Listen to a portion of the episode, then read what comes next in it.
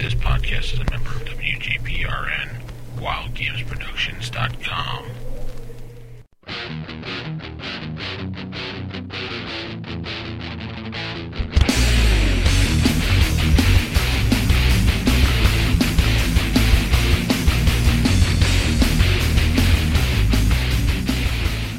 Hello, everyone, and welcome to the Darkling Podcast, episode number 9. The Darkling Podcast is Darker Day's sister show, a short podcast focusing on content submitted by our listeners and other material of special interest. I am Mark, your host for the evening. Vince can't be with us today, unfortunately, because he is engaged in a top secret mission for the US government investigating the viability of transferring the global population to undersea biodomes in the event of catastrophic flooding. So we wish him good luck with that. Tonight, uh, we're back in the world of darkness, where listener and forum regular Lost Heretic presents a special feature on Vampire the Eternal Struggle. Now, as Lost Heretic explains, Vampire the Eternal Struggle is a collectible card game for Vampire the Masquerade. It was designed by Richard Garfield, the guy behind Magic the Gathering, and was originally released by Wizards of the Coast, but uh, White Wolf took over the reins about two years into its lifespan. And with expansion sets still in production, Vampire the Eternal Struggle is one of the oldest and longest running collectible card games. And it's also the only place that White Wolf are really supporting the old world of darkness. So it's definitely something of interest to our listeners. Lost Heretic gives an overview of how the game works, for those who've never played, but he doesn't stop there. He goes on to share how elements of Vampire the Eternal Struggle gameplay can inspire tabletop games and provide ideas for long running World of Darkness chronicles. So, I'll get out of your way and let Lost Heretic take over. Sit back, enjoy, and immerse yourself in the eternal struggle. Hey, good evening, guys. This is Lost Heretic from the GPRN forums. This Darkling podcast is about two months in the making, so let's just jump right into it. I'm going to be discussing Vampire the Eternal Struggle, which is the collectible card game that was made for Vampire the Masquerade. Uh, it was originally released and it was called Jihad. Was put out by Wizards of the Coast back in 1994 it was actually designed by Richard Garfield, who had previously designed Magic the Gathering, which really began the whole collectible card game genre. Now, VTES is a multiplayer collectible card game. It's really the first of its kind, and it's best played with three to six players. Uh, you win by ousting your prey to get points, and your prey is whichever player is to your left. So if Bob is to your left and you oust him, and then Bill's the next guy to your left, you're going to try to oust him then to get more points. Now, you oust players by depleting their pool, and your pool is a finite number of counters used to play cards, and you keep track of your life and resources.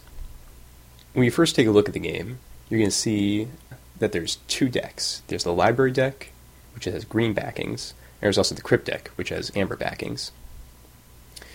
So the library deck is a big deck with master cards, action cards, and various equipment. And that's pretty much the lifeblood of your hand. The crypt deck is what has all your vampires. You need to have at least 12 of them. When you start the game, players each have four face down vampires, and they need to play pool to bring those into play. And they also have seven library cards. And one of the really cool elements to Vampire the Eternal Struggle is that when you play a card from your hand, you immediately draw to replace it which helps you cycle cards quickly. Now, gameplay is pretty interesting. Uh, each player represents a Methuselah, and typically they can only make one action per turn, and they do that by playing a Master card. Everything else has to be done by vampires. Now, each vampire typically only receives one action per turn, so you want a lot of them. And the thing is, you have to pay pool, which is your lifeblood of the game, to bring out each vampire into play. Since each player only has 30 pool to start, if you have a deck that relies on big vampires, who maybe cost 10 each to bring out, you're only going to have a couple of them, which means you only have a couple actions. However, they're going to be really strong. Likewise, if you have a lot of small, weenie vampires, they're going to be pretty fragile, but you're going to have a lot of them, which means you have a lot of actions. And there's very interesting balance between that. Uh, vampires themselves only have a few uh, basic actions, they can, for example, hunt for blood. They can equip various cards. They can also call political votes or bleed your prey. And bleeding depletes one pool for each successful bleed. Now, action cards from your hand, uh, which you get from your library, can give you other possibilities. That's why you need to keep drawing and cycling cards. Combat between vampires typically only occurs when a vampire is successfully blocked, and it's pretty complicated. I'm not going to go into it, but uh, it's very interesting and actually very effectively mirrors the old World of Darkness combat system. So from all this, you can kind of tell that there's a lot of different deck building possibilities. Uh, there's three main types of decks. There's political, bleed, and combat. Political relies on damaging your opponents by playing vote cards and using either superior voting power, which means you have a lot of princes and primogens to give you votes in the arena, or you can also try to influence other players to help you out. And that's pretty dangerous, but it can also be very, very rewarding. Uh, now, Bleed deck is just about directly damaging your opponent. Uh, usually, you contain cards that help increase your bleeds so that they do more damage. There's also combat decks, which tend to cripple opponents and try to control the table by getting rid of their vampires. Now, when you're building a deck, usually you pick just one clan, and that way you have all the different matching disciplines. But uh, other times, people will just pick one or two disciplines to build their decks around. There's other ways to build decks, uh, but those are typically more advanced things. Now, a few sample decks are, uh, for example, Malkavians, which are a bleed deck. They use Obfuscate to be stealthy, and also Dementation to increase the bleeds. Uh, another example is the Ventrue. They like to have political decks. They use Presence to help increase their votes, and also Fortitude to make them more resilient, so that they can uh, withstand damage if they're attacked or blocked. There's also the uh, Brujah decks, which uh, are normally combat decks using celerity and potence for damaging your opponents. And uh, they also like to use presence to uh, increase their bleeds in case they need to do that. And the final deck I'm going to mention is uh, a Setite deck. Now, these guys use presence and obfuscate for bleeding. That that increases their bleeds and makes them stealthy. And they can also use Serpentis to corrupt and gain control of opposing vampires, which is pretty cool. Now, you're probably wondering why uh, you role players should be interested in this collectible card game. Well, Vampire the Eternal Struggle actually has a lot of different storytelling opportunities. You're just going to have to look pretty closely at the cards in different situations to get ideas.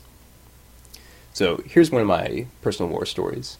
I had this one lonely little caitiff who uh, actually took out a gargoyle that he blocked with his own bare hands. And I also played a card to prevent all damage done to my caitiff. So basically, took out this uh, gargoyle without even getting a scratch.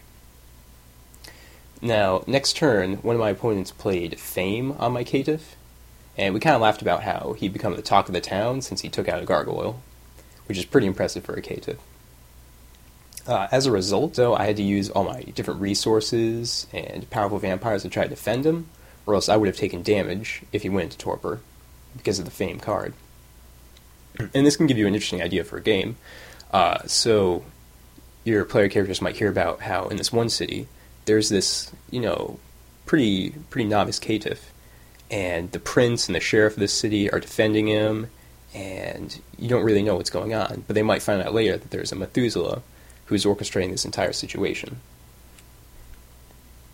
Uh, the basic premise of uh, Methuselah against Methuselah, it's actually pretty prevalent in uh, first edition Vampire, and you get some great ideas for this if you just take a look at some of the master cards that exist for the game.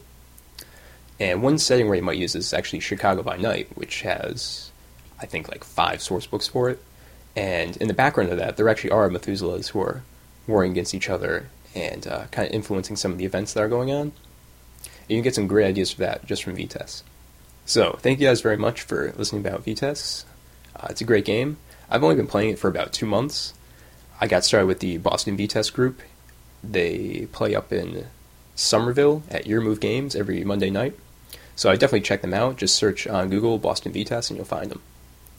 All right, thank you very much for listening, and good night. All right. Thank you there, Lost Heretic. Thanks for taking the time to put together a top-notch feature there. Good stuff. Some great material and advice. And if you get a chance to check out VTES, either buying a set or uh, jumping into a game at your local game store, do take the time. It's well worth it. It was really cool there to hear some of Lost Heretic's thoughts on turning ideas from the card game into plot elements for a tabletop or even a LARP game.